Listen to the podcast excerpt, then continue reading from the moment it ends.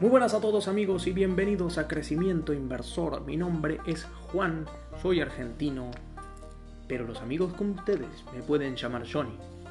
Este podcast va dedicado a emprendimiento, finanzas personales, inversiones y todas las experiencias que he ido adquiriendo en estos mundos a partir del momento que decidí comenzarlos hace tres años. Además, ¿por qué no? De cosas que leo, donde investigo, donde invierto y también de experiencias que escucho de otras personas que han tenido éxito en estos asuntos. Por tanto, vamos a empezar, no perdamos más tiempo y ahí nos vemos.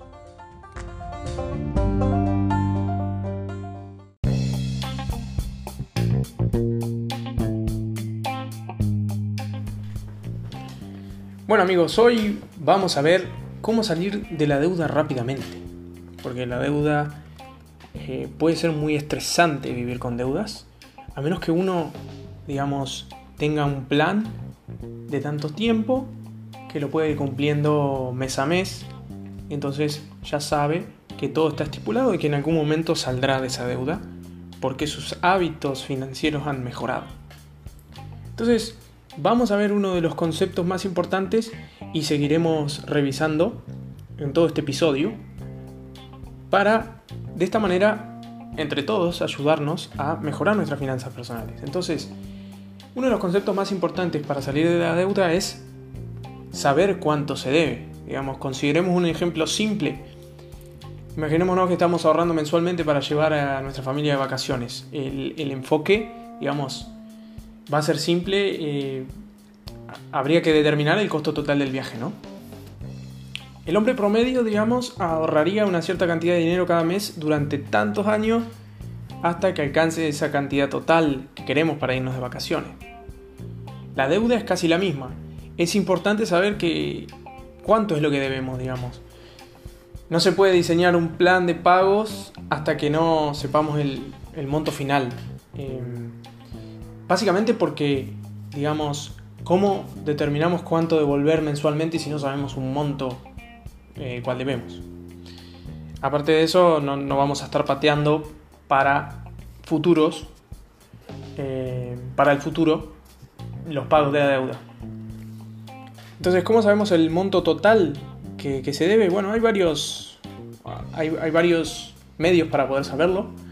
Eh, digamos, podemos ver los más fáciles. Digamos, tenemos un archivo de crédito, supongamos que, eh, digamos, en el banco, por ejemplo, si, nosotros hemos tenido deuda, tenemos préstamo, lo que podemos hacer es eh, ver esos archivos, ver los archivos de préstamo, ver las tarjetas de crédito, las cuentas bancarias eh, y algún otro, digamos, préstamos que, nos, que, nosotros hayamos pedido a alguien o más personal, digamos.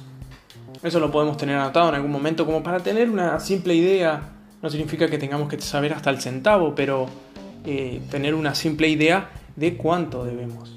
Eh, muchas veces los, eh, todos estos medios donde nosotros pedimos préstamos, etc., eh, nos informan por medio de cartas, por medio de correo electrónico, entonces también en ese caso podemos, digamos, saber o estipular un poco. Y también ponernos en contacto con nuestros acreedores, es decir, con las personas que nosotros le hemos pedido dinero, le hemos pedido dinero prestado, a ver si han llevado también una, una, libretita. Generalmente alguien que presta dinero, si lo presta habitualmente, lleva una libretita, ¿no? Em, entonces, básicamente eh, es importante saber esto y tenerlo en cuenta. Es importante saber cuánto se debe. Eh, después tenemos algo que, viene a, continuación de ese, de ese paso cuando realmente nosotros vimos cuánto debemos, que es evaluar qué deuda vamos a pagar primero. Muchas veces es difícil evaluar esa deuda que vamos a pagar, primero. Em, digamos, nuestra psicología sugiere deshacerse primero de la deuda más pequeña, pero a veces los cálculos nos dicen que no significa que tengamos que deshacernos de la deuda más pequeña, sino de la que tiene tasa de interés más grande. Em, pero bueno, acá vamos a ver dos métodos mm, fáciles y sencillos para, digamos, ver cuál se adapta mejor a, la psicología que tienen ustedes, a, su comodidad, digamos, eh, que van a ser los siguientes. Tenemos por, por primer, eh, digamos, como primer método tenemos el efecto, digamos, de pago de deuda o método de la deuda de bola de nieve, que significa que pagamos la deuda más pequeña primero. Esta estrategia de reducción de deuda implica, eh, digamos, adeudar en más de una cuenta y deshacerse primero de los saldos más pequeños. Em, hacerlo, digamos así, nos ayuda a gestionar los plazos de buena manera em, y es generalmente un, buen método. El proceso es bastante simple. Digamos, preparamos una lista de todas las deudas y las ponemos en orden. Pagamos tanto como podamos para deshacernos de la deuda menos costosa después de pagar los saldos mínimos de todos los demás préstamos. Es decir, primero pagamos todos los saldos mínimos y después pagamos con el resto la más pequeña. Em, y esto tiene, digamos, pros y contras como todo, ¿no? Porque nada es perfecto. Entonces, para los pros de, esta, de, esta, de este método de bola de nieve es que tiene un efecto psicológico positivo. El flujo de caja nuestro crece y es muy simple porque no requiere cálculos complejos. Las contras puede terminar pagando más interés porque no está atacando la deuda que más interés cobra, sino la más pequeña.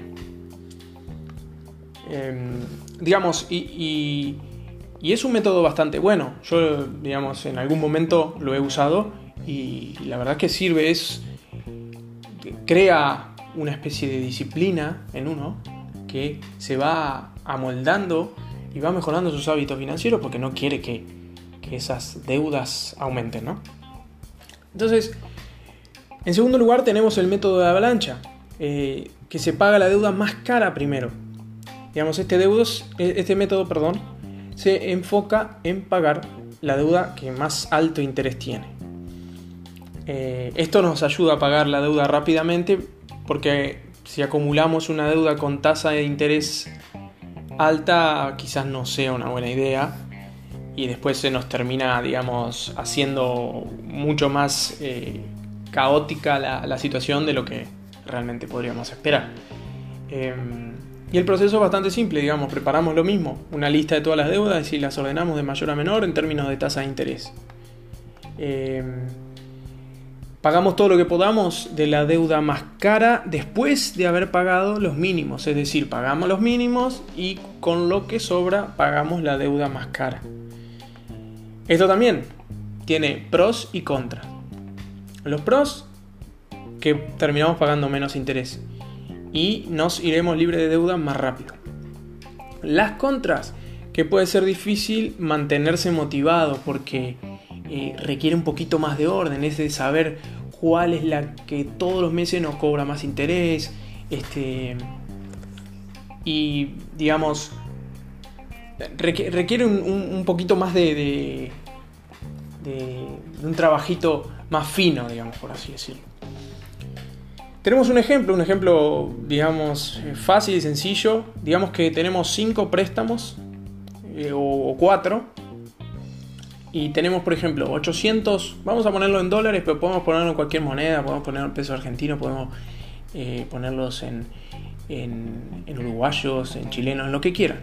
Es un simple ejemplo para mostrar con números, que generalmente tienden a explicar bastante mejor las cosas, de cómo podemos deshacernos y cómo podemos usar estos métodos. Digamos, tenemos los préstamos. Uno de 800 dólares al 10% de interés. Uno de 1000 dólares al 12% de interés.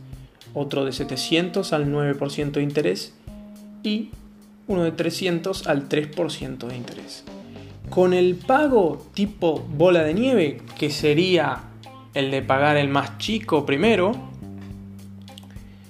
realizaremos los pagos mínimos de todos los préstamos, excepto el saldo de 300, que era el más chico, ya que es el más pequeño, ¿no? Primero gastaremos todo el dinero restante en deshacernos de ese préstamo. Una vez hecho esto, pasamos a la próxima deuda más pequeña, que es la de 700 con un 9%. Y para el pago tipo avalancha, Vamos a realizar todos los pagos mínimos de todos los préstamos, excepto el de 1000, que era el más caro, que ese era, el de 12%. Primero gastaremos todo el dinero restante después de pago de mínimo en deshacernos de esos 1000. Y una vez hecho esto, vamos a pasar a la segunda más costosa, que era la de 800 con 10% de interés. ¿Cuál es la opción más correcta? La, opción más correcta, digamos. No, no, no es fácil saber eso. Si sos disciplinado, si eres disciplinado, entonces va por la segunda opción, que es la de avalancha. Eh, y, ahorrar dinero, digamos, eh, pero puede ser difícil de cumplir por esto de la disciplina. ¿no? Y si carece de disciplina, elige un método más simple, el método de bola de nieve, ya que ofrece más motivación, a pesar de que también a la larga cuesta un poquito más. Como otros tips alternativos o también importantes, podemos, digamos, podríamos actualizar nuestro estilo de vida. Es decir, si el monto de la deuda sobre nosotros tarda una eternidad de pagar, entonces necesitamos llevar nuestro juego de ahorros a, un nivel, a un siguiente nivel. ¿Cómo podemos hacer esto? Requiere generalmente sacrificio algunos cambios en el estilo de vida. Por ejemplo, podemos comenzar por reemplazar nuestro automóvil por uno más barato, mudarnos a una casa que cueste menos en términos de alquiler, mantenimientos, el monto ahorrado se puede usar para pagar la deuda. Digamos, estos sin embargo son cambios importantes y tenemos que pensarlo cuidadosamente antes de tomar cualquier medida, ya que, digamos, tiene un impacto no solo en nosotros, sino en los miembros de nuestra familia, así que tenemos, ¿no? Reducimos los gastos en hábitos o, los hábitos innecesarios, ¿no? Por ejemplo, es importante ahorrar dinero y la mejor manera de hacerlo es reducir los gastos. Sin embargo, la mayoría de las personas lucha por diferenciar entre cuáles son los gastos necesarios e innecesarios. Esto lo veíamos en el anterior capítulo, que cómo, cómo, cómo era que armamos un presupuesto entre gastos innecesarios y los gastos necesarios. Si, se puede prescindir de algo, eh, digamos, si, si, no se puede prescindir de algo, entonces es necesario. Si se puede prescindir de él, entonces es innecesario. La comida, por ejemplo, es necesaria, pero Cenar afuera no lo es. Podemos comer adentro de nuestra casa, podemos comer en casa, etc. Otro tip, vender cosas que no usemos. Eh, generalmente las casas está lleno de cosas que no usamos. Eh, eso desde mi perspectiva personal, lo he experimentado, he visto canales, eh, por ejemplo Gary Vee, que es un emprendedor muy famoso en Estados Unidos, él suele asistir a las ventas de garage y encima compra esas cosas y las vende en eBay, eh, las vende a otros precios y le saca ganancia, ¿no? Y realmente ahí se da uno cuenta de que siempre, hay, que siempre que hay venta de garage, entonces la gente está vendiendo cosas que no usa. Em, por ejemplo, no sé, eh, tenemos, no sé, en mi caso recuerdo haber vendido, por ejemplo, tenía me gustan las guitarras, toco guitarra, etc. Y recuerdo que tenía guitarras, eh, varias más de una, y algunas que no usaba las vendí, por ejemplo. Eh, o alguna cámara telefónica, alguna cámara, perdón, eh, alguna cámara que no, que no haya usado, tenía tipo una GoPro que no la usaba nunca y la vendí, por ejemplo. Otro tip, mejoramos nuestros hábitos de gasto, esto ya lo habíamos visto en el tip anterior, pero digamos, otros ejemplos pueden ser en los pasatiempos, por ejemplo elegir una membresía de un gimnasio un poco más barato o practicar un deporte más económico, también siempre y cuando que nos guste, porque eh, el deporte generalmente requiere motivación y la motivación viene del placer de hacerlo y el placer de hacerlo viene de porque nos gusta ese deporte. Otro tip, conseguir un coche más barato, lo habíamos mencionado antes, pero digamos, generalmente se tiende a gastar mucho en los autos, en los seguros, los mantenimientos, los cambios de aceite, los cambios de neumático, eh, los etcétera, los etcétera, el combustible obviamente. Entonces una opción muy buena es cambiar el auto. Obviamente si no lo necesitamos desde mi perspectiva personal, no significa que sea una regla general para todo el mundo. Considero que el auto no es una necesidad, sino un lujo, por ejemplo. Pero es mi caso, ¿eh? No quiero ponerles a ustedes eh, ese peso. Pero bueno, podemos elegir un auto más barato. Y como siempre lo digo, después pueden seguirme en mi Instagram. No aparentemos ser ricos. Busquemos crear riqueza verdadera.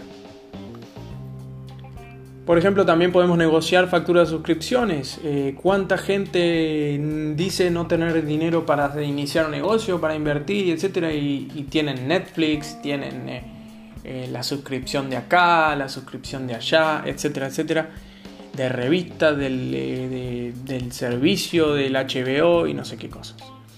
Esas también son cosas innecesarias. O sea, yo entiendo que nos da placer mirar una serie, etcétera. Pero también se puede buscar en internet, se puede buscar en, lugares más baratos, eh, ver otro tipo de, situaciones que podamos mejorar en ese aspecto. Otro tipo importante que es bastante importante, generalmente suele ser más fácil, no sé si es más fácil recortar gastos que aumentar los ingresos. Yo creería que deberíamos enfocarnos también en aumentar los ingresos. Más allá de que recortar gastos tiene que ser una prioridad para vivir, digamos, con, lo que necesitamos. Uno cuando, en mi caso, eh, digamos, tuve un, eh, en el pasado, digamos, situaciones de estar quebradísimo y no tener ni un peso o ni un dólar. Y, y ahí me di cuenta de las cosas que eran necesarias, que eran necesarias para vivir y las cosas que eran un lujo. Entonces, yo no quiero que ustedes pasen por esas situaciones, pero ahí me di cuenta de las cosas que, verdaderamente, digamos, importan en términos, digamos, si queremos, económicos. Y mm, uno puede vivir bajo, eh, o sea, uno puede vivir eh, en sus posibilidades. Y no significa que esté viviendo una vida más triste por no gastar, por no tener dinero para gastar. De hecho, eh, el rico es aquel que vive con lo que con lo que necesita, digamos, con, el, con lo que se da cuenta que necesita. Y no necesita tener miles de millones para tener una mentalidad de rico. Bueno, entonces vamos, eh, el aumento de tus ingresos. Una opción si trabajas en un, trabajo tradicional, por ejemplo, sería pedir un aumento. Ya sé, entiendo que puede ser complicado, complejo. Eh, pero si nunca intentan, nunca preguntan o no prueban pedirlo, nunca se van a dar cuenta si realmente se los van a dar. Eh, quizás de esta manera pidiendo un aumento el personal o, de recursos humanos o lo que sea, o el dueño de la empresa o alguien de ahí, se dará cuenta que están, digamos, eh, no están satisfechos, están trabajando desmotivados, etcétera, etcétera, y quizás en algún eh, buen caso les puedan subir. después hay otras opciones, ganar con negocios paralelos. ¿Cuánta cantidad de opciones hay en el mundo online es impresionante. Pero por ejemplo puede ser un canal de YouTube monetizado, vender productos de afiliados online o eh, fuera de línea. Hay un montón de eh, ejemplos habidos y por haber para hacer dinero en internet. O sea, creo que esta es la era donde más posibilidades para hacer dinero en internet hay. También se puede conseguir un trabajo estacional o de tiempo parcial Digamos, si trabaja de 9 a 5 podría hacer esto. Generalmente estos trabajos pagan bastante bien, pero asegúrese de cuidar su salud primero, ya que trabajar más de 40 horas y no descansar lo suficiente puede ser perjudicial para la salud a corto plazo y a largo también. Otros tips, establecer objetivos y mantenerse responsable. Eh, es muy importante establecer metas financieras y mantenerse dentro de los límites haga, presupuesto y cúmplalo. Lo vimos en el capítulo anterior, pueden ir a revisarlo, presupuesto 101. Calcule sus gastos esperados y asegúrese de mantenerse dentro de las posibilidades. Tome medidas para mejorar sus ingresos. Reduzca gastos. Y use aplicaciones móviles para realizar un seguimiento de su finanza. Por ejemplo, puede usar Spendy. Spendy es una gran herramienta que yo la he usado. Em, puede añadir una cuenta de manera gratis y si quiere añadir más cuentas o tarjeta de crédito tiene que pagar, pero no es necesario. Con, traquear, digamos, de alguna manera eh, fácil, eh, con una sola cuenta ya lo puede usar. Eh, y después, bueno, cómo mantenerse libre de deudas. Esto ya lo vimos, pero lo resumimos en, en puntos más condensados. Entonces, hay algunos pasos que tenemos que seguir para evitar las deudas. Crear un presupuesto realista cumplir con el presupuesto y tratar de no desviarse de él, buscar la ayuda del de cónyuge, algún familiar para controlar el presupuesto, un amigo también puede ser para que nos mantenga, eh, como se dice en inglés, accountable, eh, con, con, contabilidad, digamos, alguien que nos mantenga y nos ayude. controlar nuestros gastos desde nuestra propia responsabilidad y tener algún fondo de emergencia en nuestra cuenta. Otra opción también podría ser dejar de usar tarjetas de crédito. En algunos países las tarjetas de crédito son, son muy caras, las tarjetas de crédito. En Argentina resulta que tomar préstamo de tarjeta de crédito hoy en día está más barato que tomar préstamo del banco, o sea, el préstamo personal del banco. Pero de todos modos, si, si, usa tarjeta de crédito, eh, asegúrese siempre de no perder los pagos, porque generalmente cuando vence y no lo pagó, le aumenta o le llega una pequeña deuda de mora. Eh, y no tomar adelantos en efectivo, por ejemplo, usar eh, todo su dinero extra si puede para pagar la deuda. Y de esta manera, muy probablemente en muy poco tiempo va a salir de deudas. Algunas, digamos, consideraciones finales antes de terminar en este capítulo o en este episodio. Digamos, la mejor manera de deshacerse de deudas es no tomar préstamo. Puede ser bastante difícil hoy en día, digamos, vivir en el mundo sin gastar con la tarjeta de crédito.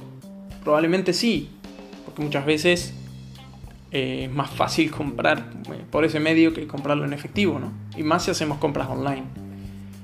La mejor opción es crear un presupuesto, de acuerdo a sus ingresos y cumplirlo. Como habíamos mencionado, la regla de 50-30-20, eso se puede usar también. Si no gana suficiente dinero, puede probar investigando posibles negocios paralelos online o fuera de línea. Y por último, asegúrese de controlar sus gastos y ahorre dinero para los días lluviosos.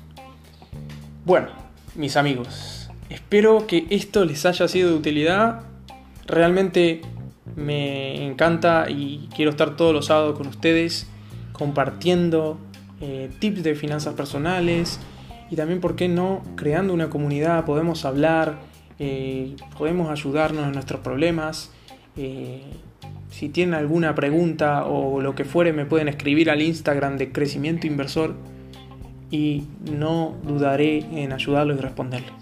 Así que, sin más que agregar, los saluda Johnny y nos vemos en la próxima.